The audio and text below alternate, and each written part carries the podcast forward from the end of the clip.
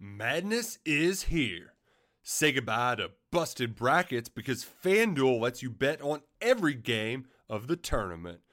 Whether you're betting on a big upset or a one seed, it's time to go dancing on America's number one sportsbook. Right now, new customers get $200 in bonus bets if your first $5 bet wins on FanDuel.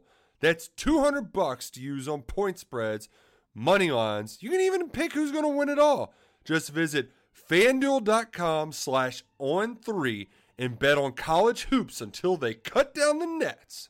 Must be 21 and older and present in select states. First online real money wager only. $10 first deposit required. Bonus issued as non withdrawable bonus. Bets that expire seven days after receipt. See terms at sportsbook.fanduel.com. Fanduel is offering online sports wagering in Kansas under an agreement with Kansas Star Casino LLC. Gambling problem? Call 1 800 Gambler or visit fanduel.com slash RG in Colorado, Iowa, Michigan, New Jersey, Ohio. Pennsylvania, Illinois, Kentucky, Tennessee, Virginia, and Vermont. Call 1 800 Next Step or text Next Step to 53342 in Arizona 1 888 789 7777 or visit ccpg.org slash chat in Connecticut 1 800 9 with it in Indiana 1 800 522 4700 or visit ksgamblinghelp.com com in Kansas, 1 770 STOP in Louisiana. Visit mdgamblinghelp.org in Maryland. Visit 1 800 gambler.net in West Virginia or call 1 800 522 4700 in Wyoming. Hope is here. Visit gamblinghelplinema.org or call 800 327 5050 for 24 7 support in Massachusetts or call 1 877 8 HOPE NY or text Hope NY in New York. It's a Thursday night on the YouTube home for BamaOnline.com. That means Thursday night tide. Travis Reier, senior analyst for BOL, alongside Clint Lamb. And coming up here in about 25 minutes or so, we'll be joined by Jimmy Stein as well. Clint, uh, you checking out some games tonight? I know we've got uh, the Lions and the Packers on the on the Amazon. Excuse me, I got a little I got a little bleed over here. Let me fix this. All right, there we go. Little technical difficulties, but I think we got it worked out. you know what you don't want to do, Clint? You don't want to have the YouTube browser for the show open at the same time that you're trying to actually do the show. Just figured that out. Quick learner right here on on live stream. But you know, you've got the Packers and the Lions. At last check, looked like the Lions were threatening to boat race the the host Packers. That would be four straight wins for the Lions over the Pack. Um, you got some college football. It, gone are the days, though, right, where you had some Power Five matchups. It seemed like you could look forward to on a Thursday night. I guess the NFL has kind of squashed some of that. Uh, all due respect to Jacksonville State, by the way, which is playing Sam Houston right now on ESPNU but still not that selection of college games that we used to have uh, a few years back. No, it's certainly not. Uh, I think Isaiah Buggs, I think he got a sack uh, tonight. So, I mean, obviously, it every time you turn on an NFL game, there's an Alabama player somewhere, eh, you know, one side of the ball or, or the other doing something spectacular. So, I guess uh, it's Isaiah Buggs night. Yeah. You know, and Isaiah a couple weeks ago, I don't think he was active, maybe for the season opener or had been released. And so good to see him back doing some big things for the Detroit Lions. But certainly, we're going to talk a lot about Alabama and Mississippi State on a Thursday night. Nick Saban had his weekly radio show just before we took to the live stream. Uh, we'll get into some matchups for this game on Saturday night over in Starkville. Interesting on a number of levels because we heard Saban tonight on the radio show. And by the way, Charlie Potter kept us up to speed with those uh, nuggets coming from the radio show there at BamaOnline.com. Saban really feels like, or at least this is his public stance, that this game is a bigger challenge for Alabama than the one it just cleared with Ole Miss, and he continues to cite the physical, uh, physical nature of Mississippi State, more so probably on the defensive side of the ball. And then Clancy also, I know, is uh, aware of taking this deal on the road uh, with Jalen Milroe. And specifically, it seems as if just reading the tea leaves a little bit, most of his comments are in relation to the Mississippi State defense and the potential problems it could cause this Alabama offense. Yeah, and you know, with Jalen Milroe, you got A and M last year, you got MTSU, you got Texas, and of course, uh, you had last week against Ole Miss. A lot of home games. Obviously, he came in for Bryce Young last year against Arkansas on the road, but haven't really seen him be a starter on the on the road yet. I'll be curious to see how he ends up looking on that front. Absolutely. That's going to be a, a storyline for sure going into this game. And uh, it has been all week. Um, you know, I think it starts with continuing to play to the strengths, not just of the offense. I know we've talked about that a lot in relation to this offense. Play to the strengths of Jalen Milroe, play to the strengths of the offensive line and even the skill personnel with these running backs. But I think as much as anything, protect that defense at all costs, right? Because even if the Alabama offense isn't dynamic and doesn't light up the scoreboard like South Carolina and LSU did before it in wins over Mississippi State, first and foremost, road W's are still precious. I don't care who you are. Uh, I don't care if you're Nick Saban. I don't care if you're uh, Billy Napier. You know, the, the, there, there's a lot to be said about road wins, especially within the league. Uh, and right now, what we do know about this team is that it has a championship caliber defense and it also has championship caliber special teams. So if you can keep the offense from endangering the defense and or the kicking game, this is a game Alabama should win. And not just win, they should win pretty handedly. I mean, it's like and, and the good part about having that elite defense, or we we think that it's elite, is playing like an elite defense right now. The fact that you've got the special teams, uh, there's you know certain elements that you need your quarterback, you know, you need to surround your quarterback with a good, you know, offensive line with good protection, a reliable run game that can complement the passing attack. Uh, you know, a defense that can be opportunistic, you know, take advantage of some things, put the offense in good positions, maybe with some turnovers keep the score low to where there's not a ton of pressure on the quarterback to go out there and make a lot of plays. Um, and, you know, I think Alabama did a really good job of that last week. You know, even though things were kind of dysfunctional for the offense in the first half, the defense kept things, you know, in check. Didn't, I mean, I remember at one point saying, I think I even tweeted it, uh, you know, Alabama can't go down 14 to 3 here. I think it was after Ole Miss had scored. Alabama had, you know, I think gone three and out or something, but Ole Miss had gotten the ball. And I was like, this is a huge drive because if they go down and score again, this offense isn't built to play from behind and it's double digits.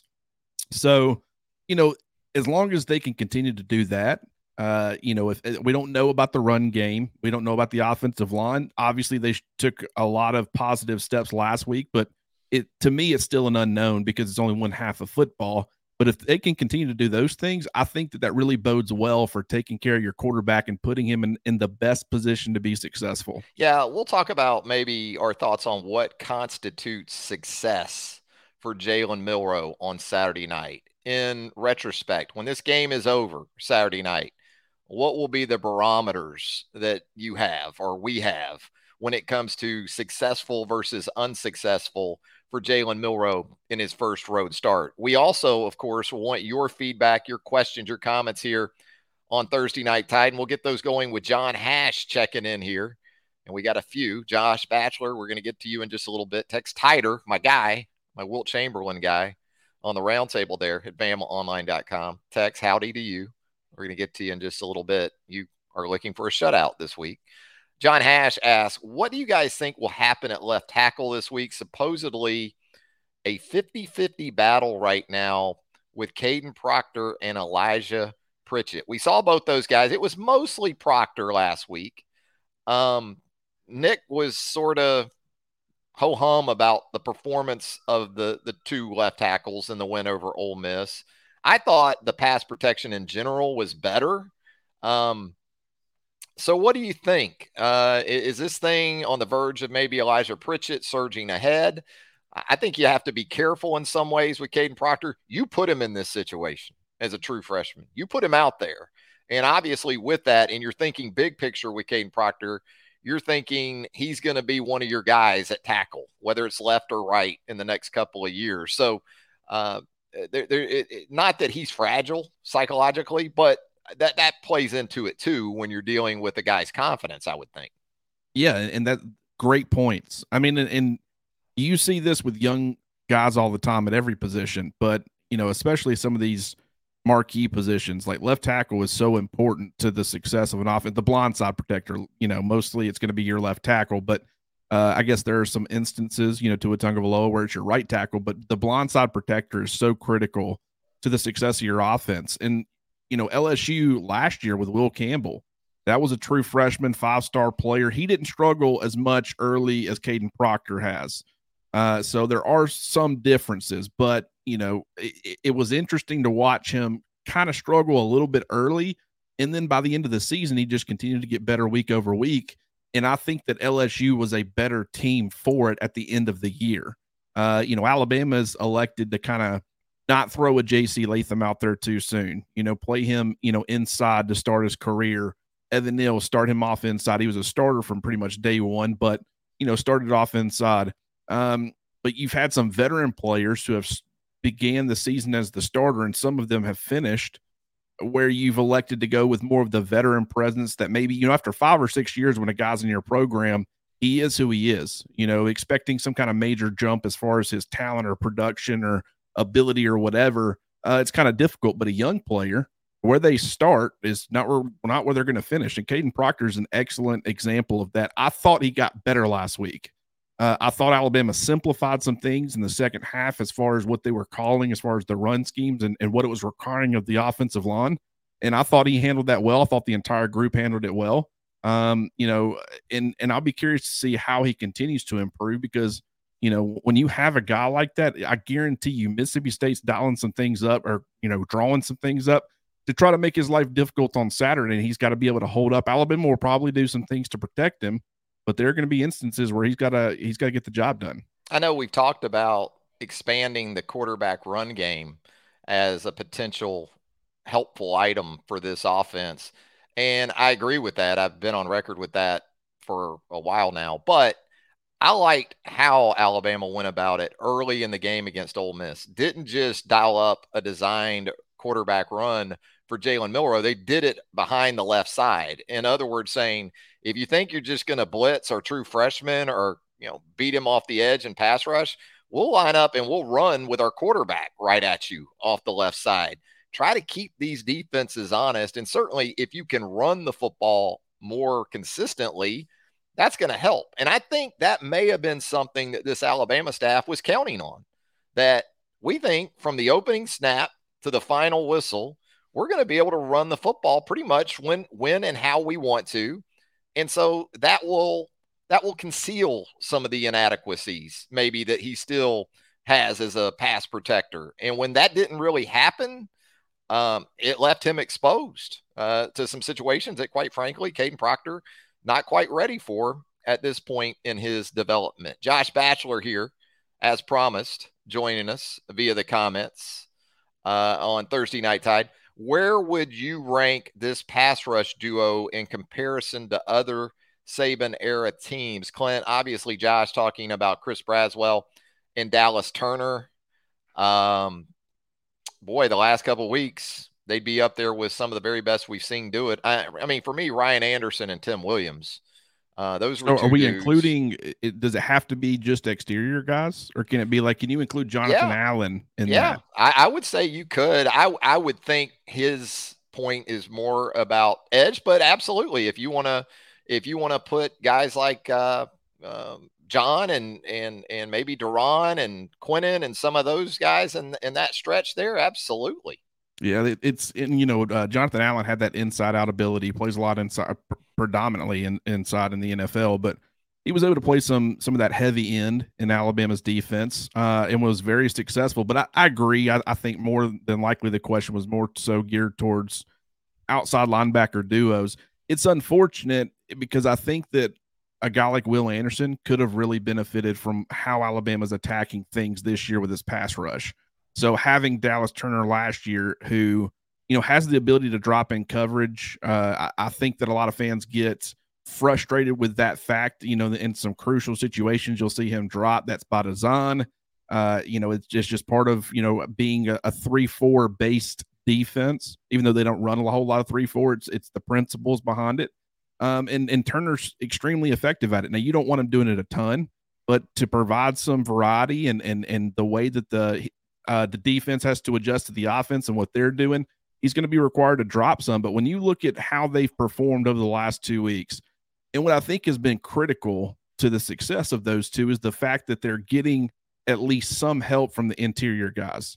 Uh, you know, I will say if you've only got an interior pass rusher, you know, i.e., you know, Quinnen Williams in the national championship game back in 2018, you had some injuries at outside linebacker. Guys weren't fully healthy. You can kind of get your quarterback on the move, get him outside the pocket, and you can kind of negate or even in some cases eliminate uh, the impact of an interior guy if that's all you've got. But when you've got the exterior guys, if you can get any sort of push, you know, uh, push the pocket from the interior guys, it's a great compliment. And I think that with Tim Smith, he, I think he had one and a half sacks last week.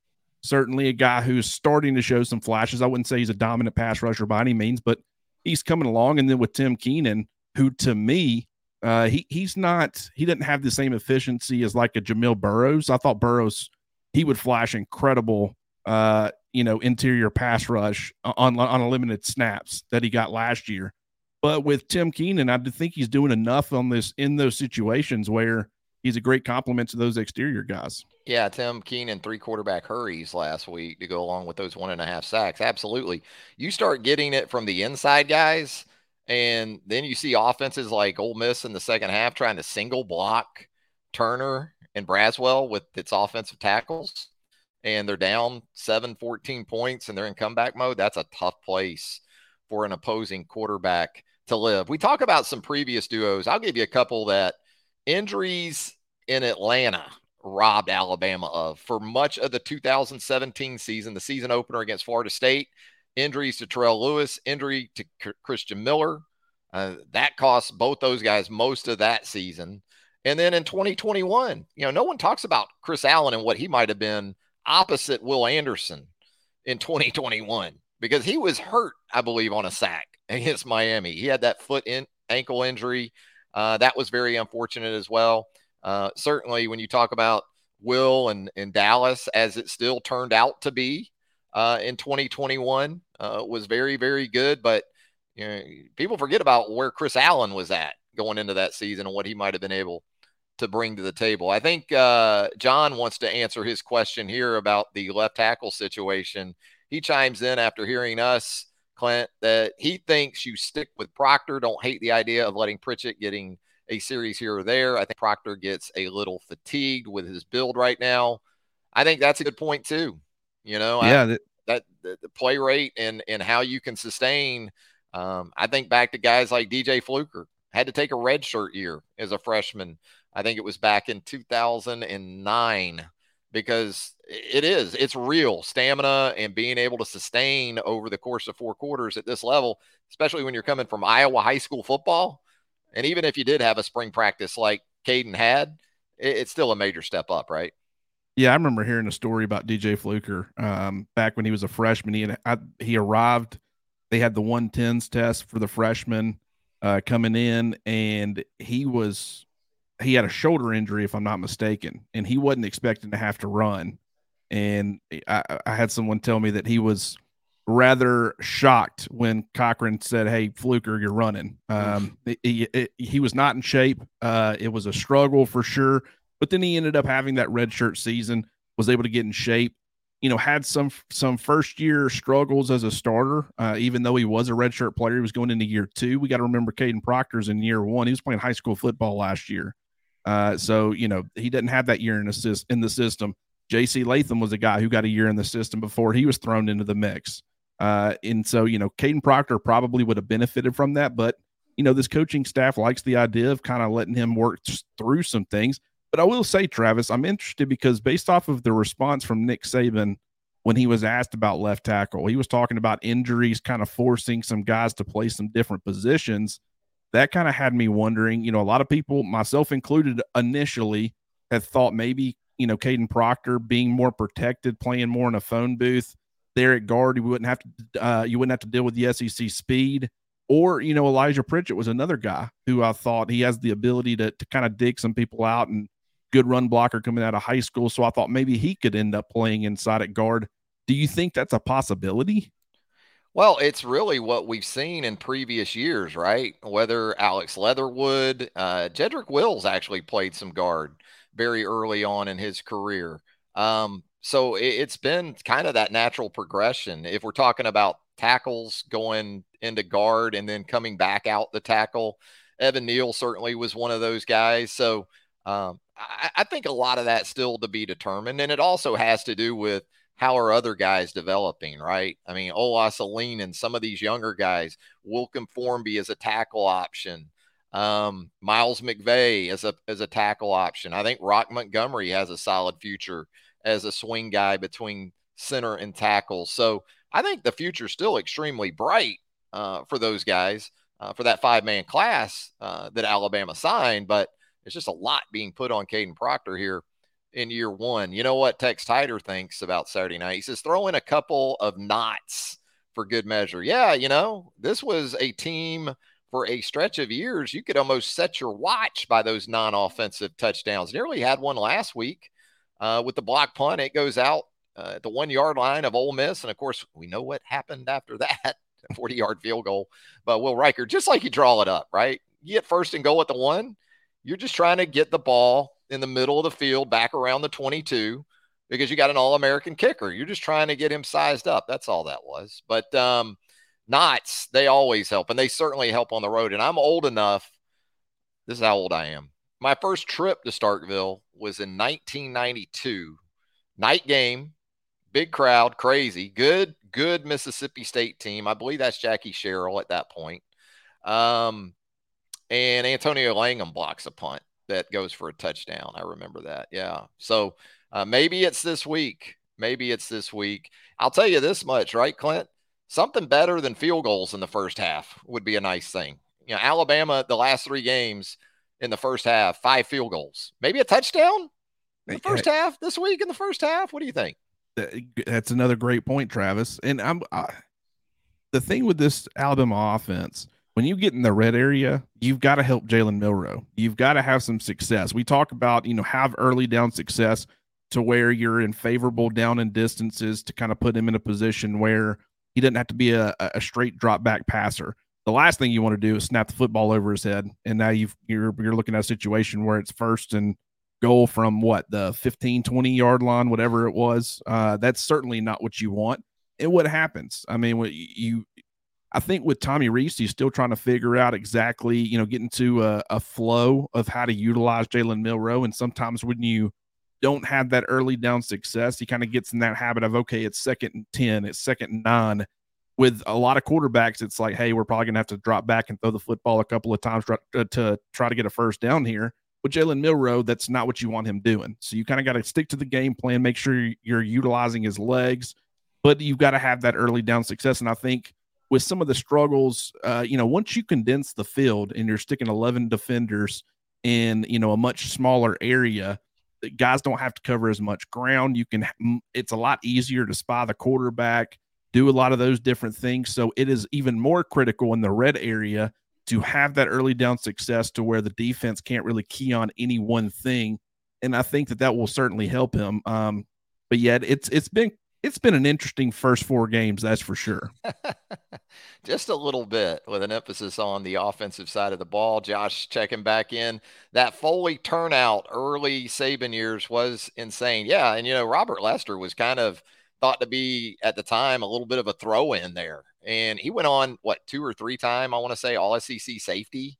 Uh, just a really, really good player for the Alabama defense over a handful of years, Robert Lester back in the day. Of course, Julio's Julio. And uh, DJ, I would still say that 2012 Alabama offensive line, you probably got to put it on the pedestal of Nick Saban fives that he's had. Now, look, 2020 wasn't bad. As we know, that offense in general was somewhat generational uh, when you look back on it between what it could do, both running it and throwing it. Uh, but DJ obviously a big part of that as well. It's about that time, as promised. How about some Jimmy Stein as we move forward here on the program? Hey. There he is. Hey guys, Jimmy, uh, are you locked into that JSU Sam Houston game? Can we get an update That is Texas. literally what I have been sadly almost watching. 21 7 Sam Houston over Jacksonville State as we talk. And uh, I'm a little disappointed. I've, I've been rooting for Rich Rod and the uh, the in-state guys. Uh, feel like I know about half that lineup from following in-state recruiting, and uh, not going not going well for the Gamecocks tonight. Yeah, yeah. Sam Houston traditionally a pretty good program. Sure. I think uh, the FCS level, and then uh, you know I can't keep up either, guys, with all these programs that are making the jump or have made the jump, like JSU to Division One. Good for them, but Jimmy and I were old enough to remember when a lot of these teams were in the old Division Two Gulf South Conference for crying out Right. loud. You know, Troy. UNA. I remember Troy State. You know, UNA, absolutely. So uh, West Alabama still holding it down, I guess, uh, over in Livingston. Hey, Jimmy, we were talking earlier. I Uh, wanted to get both you guys' thoughts on this. What constitutes a successful start for Jalen Milroe on the road Saturday night in Starkville? We'll start with you, Jimmy. I'm gonna say I know this just sounds so simplistic, but a win. Uh, you know, the last 10 road games just haven't been pretty for Alabama. Uh, regardless of opponent. Now they did play pretty well in Starkville the last time around with Bryce Young at quarterback, but I think a win of any shape, semblance, or size uh, is acceptable considering all that's kind of gone on, considering all that's gone on with Jalen Milroe. Uh, considering his lack of experience, again, by far the least experienced quarterback in the league. I did something on the board uh, last week about career pass attempts uh, for all the SEC starting quarterbacks. Jalen Milroe had almost a tenth of the career passing attempts as the top three or four guys on the list. He was the least experienced guy in the league, almost by far. The only guy close to him was Carson Beck, who is in year year four of his career at Georgia, not year three, like Milroe is.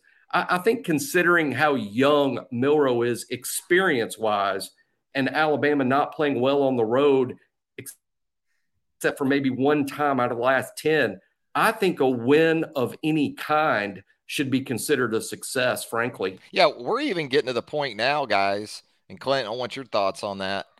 Where we're seeing backups jump in, like Max Johnson at Texas A&M. That when Alabama goes to A&M in a week, Max Johnson as the backup at A&M is going to have more starting experience still A lot more. than Jalen Milroe. So that's what you're starting to see even in, in some of those situations, I guess, Clint. Yeah, absolutely. And with you know it being a road game, I wouldn't be shocked if you saw him kind of get baited into another one of those decisions where you know it, it's it's an ugly interception or something similar. You know, taking some unnecessary sacks. This guy's still growing. You know, so and these things are going to happen. It's going to be a hostile environment. He handled the the Arkansas crowd extremely well, and, and I, I don't I don't think we talk about enough the fact that things started to fall apart in Fayetteville for Alabama. They had a commanding lead early. They had taken control of the game. Things started to fall apart, and it was Jalen Milroe who kind of rose to the occasion. It was with his legs mostly, but he was able to kind of weather the storm, put Alabama back into a position where it was able to, you know, it end up winning pretty handedly by the end of it. But I would like to see him avoid the turnovers if possible. You know, I think it would be a wildly successful game. You know, obviously, Jimmy, it, it starts with the win. So Jimmy's absolutely right. Get a win. Doesn't matter if you have one of those, one or two of those ugly mistakes. Uh, certainly don't want, you know, a Texas game where you have one or two of them and it, and it helps aid, you know, a loss or something like that. But if he can avoid the turnovers or, or avoid the unnecessary sacks, just continue to take steps in the right direction. In the second half last week, we finally saw not just him, this entire offense moving in the right direction. You hope that they can continue to build on that momentum. No more uh, ugly USF styles of games where you can't get anything going until late. No, you know, snapping the football over the quarterback's head, um, you know, on first and goal from the one yard line. That kind of stuff should be automatic. Take the stuff that you're given and capitalize on all of it and try to avoid those unnecessary turnovers. And if he can do that with what we think the rest of this roster is going to be, they can beat a lot of really good football teams in college football. Yeah, we've heard Nick Saban say it so many times. Any possession that ends with a kick is a good possession. And there are some years where I think we could all argue that wasn't the case for Alabama, whether it was place kicking woes, whether it was punting woes here in recent years, even. This year, though, with Will Reichard and James Burnip, if you just take care of the football, you're either going to probably end up with three points or you're going to put the other offense inside its own 20 or in a position where it has to drive the length of the field against an ascending Alabama defense. So it, it's it's it's not just cliche this it, year. And it's we don't true. talk about that enough. I mean, that the combination of James Burnip and Alabama's defense, that in just itself, I, at some point, that's going to win Alabama. Yeah, it, that should be nine wins, shouldn't it? I, am telling you, it, it is going to be the deciding factor in at least one football game this year. Mark my words. Yeah, I think for Jalen, it's not that not that difficult to outline. Uh, I know it's easier said than done. Uh, it's not an easy gig that he has. Uh, run the operation as smoothly as possible. Don't throw the ball into trap coverage. That's it. That's pretty much it this week. If you do that, I think Alabama will be behind be fine. And here we have uh, TJP checking in. Reichard or Burnip win the Heisman. You know, just forget about the Ray Guy. Forget about the Groza. Uh, we've got two finalists that uh, TJP has for us for New York City. No, seriously though, uh, y- y- make good use of those guys, and Alabama has. I sort of joke about the first half touchdown woes that Alabama has had over the last three games, but um, again, this is a team that can win a lot of games like it won the Ole Miss game 24 to 10. Now, where you wonder about the rubber meeting the road a little bit is when you start talking about the real standard at Alabama, especially under Nick Saban, championships. Um, I think big picture wise, there we've talked about this before, Jimmy. There still has to be some growth, um, oh, yeah. and probably more than a little bit if Alabama's going to get there with Jalen. With Jalen, yeah, sure, but I, I, would start with defense in terms of is this a championship level defense? Can can Alabama win a championship with this defense? You see signs. I mean, one of the things I've I've kind of started this week. Uh, I'll probably drive everyone crazy with it since I just started it, and I'm, I'm going to keep going momentum wise. But every time I I type the name Dallas Turner on the message board, I follow it with uh, SEC Defensive Player of the Year. and that's because I can kind of see this coming. I mean, uh, yeah, the, the, way that he's been playing. I mean, uh, I, and, and I think behind this defense, which has been fantastic for 15 of the 16 quarters Alabama has played this year. Now they were outright awful in that 16th quarter. I'm talking about the fourth quarter versus Texas. But Got lit up. Yeah. The other 15 quarters, two points per quarter over the course of, of, of four games, just eight points a game. That's as a matter of fact, eight points a game is what the 1992 defense gave up. And that's what Alabama's played like in 15 of the 16 quarters. I like what I'm seeing from the defense. Obviously, there has to be a bigger sample size for the offense to complement it and become a championship football team and not just a championship defense. To me, that means eliminating the errors, like we talked about uh, earlier, Travis. You know, with Burnip, uh, with the kickers, you know, you can probably generate quite a bit of good things just from that group. The offense just has to steer clear of mistakes. There is no sign that the offense is going to play a completely clean game anytime too soon, but you can sort of see baby steps in that direction. That's what I'd like to see Saturday in Starkville is a cleaner game. I think it's too much to ask considering the youth, considering not just the youth, but let's consider Tommy Rees new to Alabama not just Milroe. It's a young offensive line when you look at career starts. I mean, Proctor and Booker, between the two of them, what are they up to? About nine now. And that's uh, 40% of the offensive line. So I think if the offensive line can play cleaner games, if Milroe can play cleaner games, this could be a championship football team. But boy, seven SEC games to go. Uh, let's not get ahead of ourselves. But you gotta love what we're seeing from the defense, guys. Let's so, start. Let's start by just having Alabama. The the touchdowns that they score count, and yeah. stop having forty seven touchdowns called back due to a penalty. If they could just get that fixed, I mean, they're going to be in much better position in a lot of these football games. Yeah, you can survive these interceptions a lot better when you're not also losing touchdowns to go along with them. And you're really losing points when you throw red zone interceptions and then you lose touchdowns uh, you know, you start looking at six, seven points a game uh, that this team is leaving out there just in penalties and mistakes on offense in general. So, Clint, as we let you go here, I'm going to give both of you guys a true or false. We talked about this a little bit earlier in the show.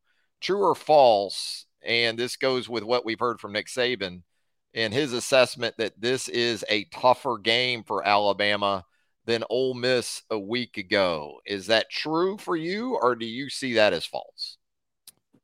Oh man, um, on the surface, it looks very false to me. I'm not saying that Mississippi State can't provide some challenges, and the fact that it's in Starkville, I mean that that changes a lot too. I mean, every Jalen Milroe in the offense, they had the crowd at their backs, not as much pressure. Those cowbells going, that can add a wrinkle or an element that's tough to overcome.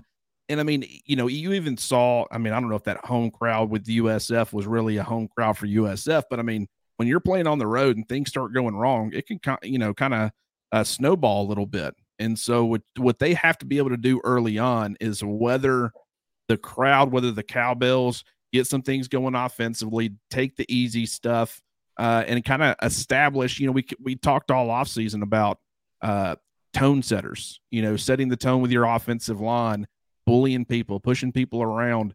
You didn't really see that at all. I mean, I guess at the beginning of some of these games, you saw the signs of it or, or the flashes of it, but the consistency to be able to do it, especially when things start going wrong after the interception against Texas, they didn't have that same edge. You know, USF, a couple of things don't go their way. They start, you know, they lose that edge. You know, hammer the hammer the football, have success, establish yourselves as the dominant, you know, physical uh, tone setter uh, of the football game, and then play off of that. But I would say, as far as your question, I'm going to go false. I think this past weekend was a little bit more challenging as far as personnel is concerned. But I will give, you know, Mississippi State credit. They're running the football a lot better with Woody Marks. Uh, you know, obviously you got Will Rogers, a veteran quarterback who, you know, over the last couple of weeks, uh, they weren't really throwing deep passes over the first couple of, uh, of games. They really started to turn it on a little bit over the last two, and that's helped them, you know, keep things close. They lost both those games, but it, it kind of put them in a shootout with South Carolina last week, and they came close to winning that game it can provide some challenges. I'm not saying it's going to be a cakewalk, but I'm I'm going to say false. And with that, Clint, we appreciate you, man, checking in and joining us here on Thursday Night Tide. Clint always doing a great job for us there at BamaOnline.com. Check out all of his great work with us right there at BOL. Thanks, Clint. We'll talk to you soon. Absolutely, Phil. good talking to you boys. There you See go, you, Clint Lamb. He's off, man. He's out of here. And now there were two. Me and Jimmy, Jimmy, the old, the old heads. Men. We're supposed the to be men. in bed. You know, we're supposed to be in bed, bed, bed, by now. We shouldn't be finishing this thing up, but I'll, I'll kind of move that towards you. And and you know this, it's interesting um, because offensively, at least, Mississippi State and how it goes about its business. In most years, I'd say that's not a good matchup for State to be more pro style and essentially say we're going to run systems that are similar to what Alabama runs with three stars instead of four and fives. And as you know, that doesn't always play out so well. You look at Bryan Harsin and what Auburn was going to be up against with what he likes to do, just in terms of schemes. Uh, I always thought that was going to be a tough fit. But um, is Nick challenging more so his offense this week? Because I think when you look at Ole Miss, I can't, even after the game, I struggle to name a front seven starter for Ole Miss under other than Suntarine Perkins because of the recruiting right. uh, aspect of things. Um, but when I look at Mississippi State, I know Crumedy, I know Pickering, uh, I know Johnson, and I know Watson at the linebacker position. So right there, that that makes some sense to me that that Nick would feel that way. Yeah, Johnson and and, and Watson. I mean, Nathaniel Watson, I think is their absolute best player on defense. He's actually an Alabama native from little tiny Maplesville in Alabama. And Nathaniel Watson's had a great career at Mississippi State. He's, he's one of those guys that before the game, regardless of opponent, you just write down Watson's going to have 10 tackles. And he does week in, week out. Re- really good player.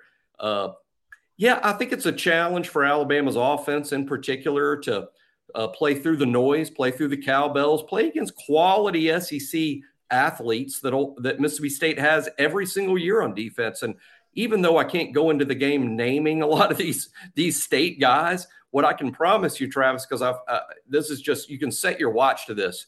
Every year, Alabama plays Mississippi State, and they have a de- defensive back that on the field I'll, I'll, look at and I go, why doesn't he play for Alabama? Well, Marcus Banks used to. Oh, exactly. There, there you go. There you go. They do uh, have uh, but, one that actually played for Alabama in the past, I guess. But I, but whether, I get your point. Emmanuel yeah. Forbes, Martin Emerson. Every Forbes. year, there's. You're right. Exactly. There's one. They have one that's going to be in the NFL for ten years too. Exactly. Total dude at defensive back. Yep. But what they're undergoing on offense, and since it's just the two of us old guys hmm. talking now, I know you'll remember this well. But you know what they're undergoing on offense, what it reminds me of? In 1989, Alabama had this uh, Homer Smith offense. Starting quarterback gets hurt. They mm-hmm. bring in Gary Hollingsworth. Homer gets out his uh, his his his pen and his napkin, and he sort of creates a new Gary Hollingsworth offense. And, and the next thing you know, Alabama's spreading it around. They've never done that before, ever. I mean, when I mean ever, I mean at least not since the '60s. Uh, spread it around, throw into the tight ends, throw into the backs and, and the next thing you know, this uh, second or third string quarterback is SEC Defensive Player of the Year. Right. Alabama scoring 40 points every week. It's this exciting spread, almost an air raid type offense, certainly for Alabama. And then Bill Curry moves on, and the new coach comes in as Gene Stallings. And Gene Stallings, because he had spent almost his entire coaching career in the NFL, Stallings shows up. He goes, You know what? We're going to run an NFL offense. We're going to run an NFL defense. We're going to have an NFL system here. And then Gary Hollingsworth and those same offensive players were put from the Homer Smith college air raid stuff into an NFL system. And let's let's be honest, that offense stunk. Yeah, they could score, especially really throughout yeah. that 90 season, but especially early. Lost what the first three. Brett That's Favre right. let it come back with Southern Miss. Couldn't uh, score against air. No. Couldn't score against air. Struggled I mean, it, it was Georgia in a loss, Florida at home. Spurrier's so that's kind of what Mississippi. Yeah. Don't you see? That's kind of what Mississippi State's doing, going from Mike Leach. Yeah. It's to an, they're now it's pro an analogy. It's, a, yeah. it's an analogy I've thrown out there, but I just felt so outdated in doing so. But I enjoy talking about it with you because exactly. I absolutely remember Siran Stacy and Kevin Turner and uh, Marco Battle, Lamon Russell, Lamon Russell Lamon at about Russell. a 195 mm-hmm. lining up at tight end, but catching like 700 balls. Oh, you, you right. know those guys when that offense went away and yeah. then Bebes came in with that ground and pound. And you know what? It, it, worked. It paid off. He wanted more physicality. He wanted to be tougher and um and play with defense first and foremost. And what? A couple years later, uh, Alabama's the national champions after that Sugar exactly. Bowl win down in. And I'm not saying that's what's going to happen at State, but they're no. undergoing that similar transformation yes. that is ugly in the early going. Because and they threw for 478 last week, which made no sense. True. No, no, it almost seems like I, I watched that come game from? tape. Yeah, yeah, it almost seems like they're like, hey, you know what we've been doing? Let's scrap that. Let's do what we did last year. And, but uh, it was pro concepts. I watched some of that yeah. South Carolina game, and it wasn't like they really changed conceptually. They were running some of the play action game and some of those things you see Alabama run. Um, so it was mm-hmm. still very pro. It wasn't like this reverting back to the air raid. They they didn't do that, but I'll tell you what they did do. They got Tulu Griffin inside against some star defensive backs and some safeties, and he just ate and ate. He had like five catches of 30 yards or more in that game last Saturday night, which takes us to the Alabama defense once again. And Malachi Moore has been lights out through four games, sure. and we expect to see that matchup perhaps with Griffin and Malachi. Uh, I've talked about this throughout the week. You probably have too. Uh, the luxury you have is on the outside right now. You probably feel like we can take Terrion Arnold, we can take Kool Aid McKinstry, and we can say lock their outside guys up, and then we're going to help against Griffin or send numbers his way or attention or something if we have to. Um, that's that's obviously going to be the matchup. Although um, with Deontae Lawson perhaps out for this game, uh, it feels like it might be a wash though because you're hearing Woody Marks maybe isn't 100% at the running back position for state. Um, just a lot of things to consider in that matchup between the state offense and the Alabama defense. Well, the Alabama defense, I think what, you know, Malachi Moore, you mentioned unbelievable season, you know, and Deontae Lawson had had an unbelievable season now, probably out for a couple games at the very least with, a, with an ankle sprain. But Malachi, has been so good. And what's so impressive about him, Travis, is obviously at the star position where he was a third team All American as a freshman and he's making most of his plays now. But when Alabama goes to dime, which you'd have to do a ton against Mike Leach, I don't know if we'll see dime at all this week. Our zone. Last year, played a lot just, of zone against Mike Leach. Yeah, that's right, and they defended it really well. Alabama sort of had Mike Leach's number. I mean, in terms of Alabama defended that Leach offense. Going back to really Joe well. Alabama yeah. did. Oh, 2005. Yeah. 2005 Cotton Bowl. I think they gave up uh, seven, maybe the whole game. But uh, man, uh, Malachi Moore switching from star in nickel to money in dime and still maintaining that level of pro- productivity has been so impressive. But again, I think we'll just see Malachi at star this weekend. I don't see Alabama playing a lot of dime. Alabama played two snaps in dime versus Ole Miss. I don't know that we'll see dime this weekend. Uh, I think it's just Alabama staying in nickel, keeping Malachi at star, where he can work on that slot receiver, work on the tight ends, and of course the star can get heavily involved in run defense as well, kind of sitting in the same spot the Sam linebacker would be in in regular. Uh, Malachi has been a true superstar. This Alabama defense, I think this particular game, Travis, has Malachi's name written all over it. Also, Dallas Turner, SEC Defensive Player of the Year. I think I think uh, Dallas Turner will also have a big game. Will Anderson had huge games against Mississippi State uh, as Alabama's best pass rusher. I see Dallas continuing that, and Alabama's defense continuing to march on behind Malachi, behind Dallas. I see them as both strong first team All American candidates based on what we've seen so far, and uh, I think it continues in Starkville. Yeah, you know, when you say not a lot of dime, you know, guys like Trey Amos don't like to hear that. Right. Hugh Robinson doesn't like to hear that because those snaps. are guys, those are their snaps and that dime package that uh, go by the board. But Alabama was. They were so good in nickel. And, um, you know, look, I think Ole Miss with Quinshon Judkins and also with what uh, Jaxson Dart can do with his legs, uh, you kind of got to stay in nickel. And, and Lane likes to keep a tight end on the field. I mean, Caden Prieskorn last week his first action of the season, even with Michael Trigg apparently moving on uh, from Ole Miss. You, you had to kind of stay in nickel for much of the game. And I'm with you, uh, probably more of the same this week uh, against State. And you know, you think about that inside linebacker position. If Lawson can't go, uh, one of the silver linings, I guess, of that platoon that we've seen uh, with Jihaad Campbell and with Trez Marshall and with even Kendrick Blackshire. Um, when Alabama opens on defense Saturday night, who do you think, if Deontae doesn't go, do you think it's Marshall and Campbell out there first, or yeah. could it be Blackshire and Campbell? Because for me, that's what it comes down to. I think Campbell's going to be out there, and right. then it's going to come down to to Marshall and Blackshire, perhaps one or the other, or both seeing a good bit of action in that game. Yeah, I think right off the bat, Travis, I think it'll be Marshall and Campbell right off the bat because one thing about Marshall is he's a green dot guy. And that's what you really look. Deontae had been a spectacular player, but he's also the green dot, you know, for, for everybody that listens to the show that's also an NFL fan. You know what I'm talking about. The Mike linebacker that's the quarterback of the front seven that's on the the the helmet that's got the microphone in it so he can uh, hear directly from the defensive coordinator. That's Deontae. He's out. I, I see Trez Marshall as the new green dot guy. And Jihaad Campbell, you can't take him off the field. He's playing more snaps than anybody other than Deontae now inside. I think Jihaad Campbell, Travis, not just good, but great. He's on his way to great. This is healthy this is going to be a great, great player. Not just oh, he's a starter as a sophomore. No, no, this is Alabama's one of their next great players.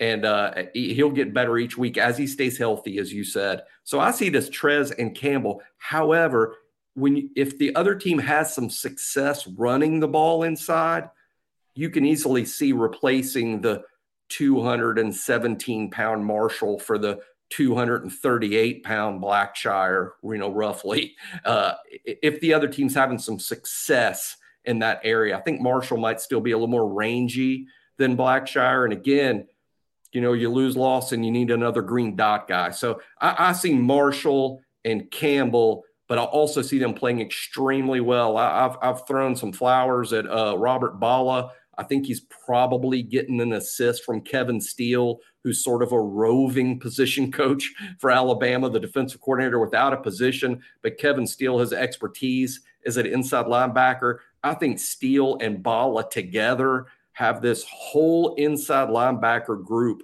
playing great to the point that you can lose Lawson, maybe your best player. But I, I bet you don't see a drop off at that position in terms of the productivity this weekend. I, I think they'll be great again. And, and, and Campbell, again, future superstar. Yeah, I think the biggest current concern you would have would be almost similar to the green dot on offense, the quarterback, in that you don't want these guys to go rat trap without Deontae out there because of making calls and checks and you know still having to play and carry out their responsibilities uh, after all of that. I, I, think that's though why you go to the transfer portal at both positions. Alabama went to the transfer portal at quarterback for an experienced guy and Tyler Buchner. It hasn't worked out as of yet. But I think the decision to bring in Trez Marshall has obviously been beneficial. Maybe the numbers aren't the kind that blow your hair back necessarily, but there is a level of dependability that going into this situation on the road, as you said, if you open the game with Marshall in that role, you know he's going to handle that, similar to Henry To'oTo'o before him. Uh, and give Henry a lot of credit. I mean, I saw him, you know, for the Houston Texans last Sunday doing a number on my Jag, so uh, didn't really appreciate that. But no, I, I think that um, it is doable. I, I wanted to ask you this though you know, we talk so much about the the good things with this Alabama defense right now, and, and they're easy to spot. Uh, is there one area though that you look at still and say, eh, maybe a little bit vulnerable? Um, maybe one of the safety spots, maybe still interior DL or the defensive line in general. Although we saw some some encouraging signs yeah. from that group against Ole Miss. Yeah, it's going to be real specific, which goes to show how excited I am about this Alabama defense because nothing in general, I say, oh, I'm not sure against the run or hey, I'm not sure against a team that's going to throw it 40 times. It's not that. But there is something specific that's going to make me nervous until I see Alabama do this well, Travis. And that game is coming up. We just talked about no dime against Ole Miss, probably not much dime against Mississippi State, probably not a whole lot of dime against Texas A&M. But Tennessee, they spread the field, they play fast. Now they run it, they're running it more this year than they ran it last year. But Tennessee, tempo wise, still the fastest offense in all of college football in terms of tempo, and they go, go, go. I think you're going to see a ton of dime against Tennessee again, just like we saw last year. And all those points Alabama gave up, a couple of things about that dime group you know, you got Amos outside now, not, you know, Terrion moves inside, Amos is outside. You know, Heupel's going to attack that. Secondly, and the real concern for me, Travis, is Alabama's pass defense from those inside positions. Okay, I think I'd feel pretty good about Terrion maybe at star, but the freshman downs, the sixth year old man, Jaylen Key, almost as old as me and you, buddy. No. Jaylen Key at safety, Downs, complete opposite, the 18 year old at the other safety, Malachi Moore at money. Tennessee might be really good at getting those dudes matched up with slot receivers that give us trouble. So I know that's real specific, but I saw what happened last year. And until I see Alabama pass that test, you know, I'm not going to really compare this defense to 92 or in 2011 and 2016 just yet because that that that worries me. Yeah, I think if you're an Alabama fan, your counter is well, no Jalin Hyatt, who's going to be running free six yards behind the secondary. Um, and I'll I'll say this: I don't think Tennessee's offensive line is right. what it was a year ago. Right, and I agree. For as much as we should talk about Tennessee and explosive plays in the passing game, because Alabama has fallen victim to that, not just last year, but also in the game in Tuscaloosa two years ago. It gets kind of hidden by last year's performance because it was even more uh, explosive for Tennessee in that one. Tennessee wants to run the ball. You know, yeah, they've got backs too. Jaylen Wright, Jabari Small. They've got depth at the running back position. I don't think they're quite the same right now up front, and you know Joe Milton's under fire too. I, and, and that's the easy sort of kind of like Jalen with Alabama. It's easy to look at the quarterback and say he's not performing, especially when you're following a guy like Hendon Hooker or you're following a guy like Bryce Young. Um, and, and, and that's true to an extent. Uh, but the other areas that you were able to sort of hide some things because of your quarterback being so proficient, you're not able to do that now. And things become a lot more revealed than they were. So, uh, we'll have plenty of time to talk about Tennessee. It's never too early, though, right? I mean, you know, we can talk about is Nico Iamaleava going to be the quarterback in Tuscaloosa? You know, all those things. We, we still got a few weeks, but you talk about you know, you know you you know you feel good about the defense when the question is what worries you about this defense, and I jump three games ahead, four games ahead. Josh is checking back in here, and he Love has it. a question for us. If you had to predict what player is next to have a breakout week like Jalen Hale? Breakout guy this, this week. I love this question. I'm glad we got to it, uh, Josh. Great question. You know, uh, one of the things that stands out to me, I talked about all summer, is maybe the number one trait on this Alabama team. In years past, it's been superstars. Alabama's got more superstars than anybody, proven great players. This year, I felt it was ah, maybe a little shorter on proven superstars, but the depth of good, maybe a shortness of great, but the depth of good. And now we look up four games in the season. Alabama, with their first team offense, plays three running backs, seven receivers, and three tight ends. That's a lot. So I think it's not easy for anyone to break out because they're spread so thin in terms of wanting to get the ball to all these guys. But if I had to pick out one that maybe hasn't had a 100 yard type game yet, and I think it's coming as Amari Niblack, I think it might be matchup dependent. Maybe there might be some matchup more than others where you feel like, hey, we can really get the H free against this team, or we can really get a bigger slot guy uh, a lot of work in this particular game, whatever it happens to be. But I would go Amari Niblack in terms of like who hasn't had a huge game statistically, and uh, and his day is coming. You know, I'm going to go with your guy, Jihaad Campbell, on the defensive side of the ball. I think he's obviously had some statistical production. It's not that that hasn't been the case, but I just think every week he gets further removed from that injury that he had to work back through. We're just going to see more and more of those physical attributes that he brings to the table. And it's a running back centric offense, or at least it wants to be. I think Woody Marks only had 12 carries last week, but he still caught three balls. So Marks is going to have, if he's healthy enough, he's going to have 15 plus touches, which means your inside linebackers are going to be busy. So I'll go Jihaad Campbell this week, and not just because of uh, his work in the run game or even in coverage, but also what he can bring to the table as a blitzer. Uh, we've heard Nick Saban talk a lot this week about the expectation. I'm going to hit you with this one on the way out, kind of jumping around. Nick Saban expects Mississippi State to come after Jalen Milroe. Do you think that would be the case? And if it is, and understanding it's kind of Zach Arnett's DNA, would you blitz Jalen Milroe? Or is the blueprint kind of out there? Rush three, play a spy technique. He's not going to get to the back a lot of times, or he some of the times he's not going to get to the tight end. He's not going to get to his check down. Um, he's feeling some ghost pressure at times. He's looking to ditch. What do you think? What do you expect Saturday night? You think State comes after him, or do you think they go against their tendencies a little bit?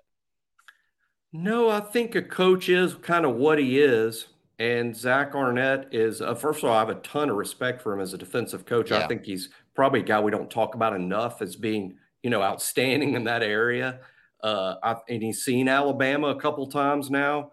Uh, I, I, think he's going to pressure Milroe a lot. I, I think the best way to attack Milroe right now is force him to make decisions. Don't put don't don't leave yourself to be out athleted because you are going to be out athleted. I'm talking about his arm and his legs, but force the young quarterback to make decisions on the fly. Uh, I, I, think that's how you do it. That's probably bringing the house a lot and then making it a lot of, of ad lib.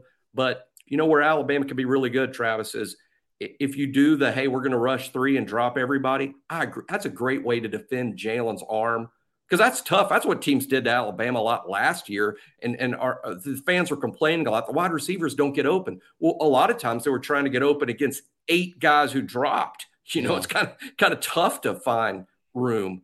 But if you drop eight this year or drop seven, you know where Alabama can beat you up to death. It's just those running backs. That's yeah. fine. Okay, Jay, Jay, uh, Jase and Roydell will five and six yard you to death if you do that. We'll just run RPOs and, and, and just run inside runs, and it'll be boring and it'll take a long time. But if you're just bringing three and you're dropping everybody else, uh, the backs will just take five and six yards a snap. I'm not sure Alabama was equipped to do that a year ago, and they are now. So I sort of like the well roundedness of the offense and dealing with whatever they come up with. I think there can be an answer, but in the end, it's about Jalen Milroe making the right decision and not ripping the kid again. I, I believe it's just a matter of, of inexperience for him but this is now going to be, I think, the fourth or fifth start of his whole, whole career. But uh, after this next start and the one after it, you can say, hey, you know, he's been a starting quarterback for half an SEC season now, and and, he's going to start to understand things, and that that's the way I, I, think it's going. And no matter what Zach Arnett comes up with, I, I think Alabama and Tommy Rees is going to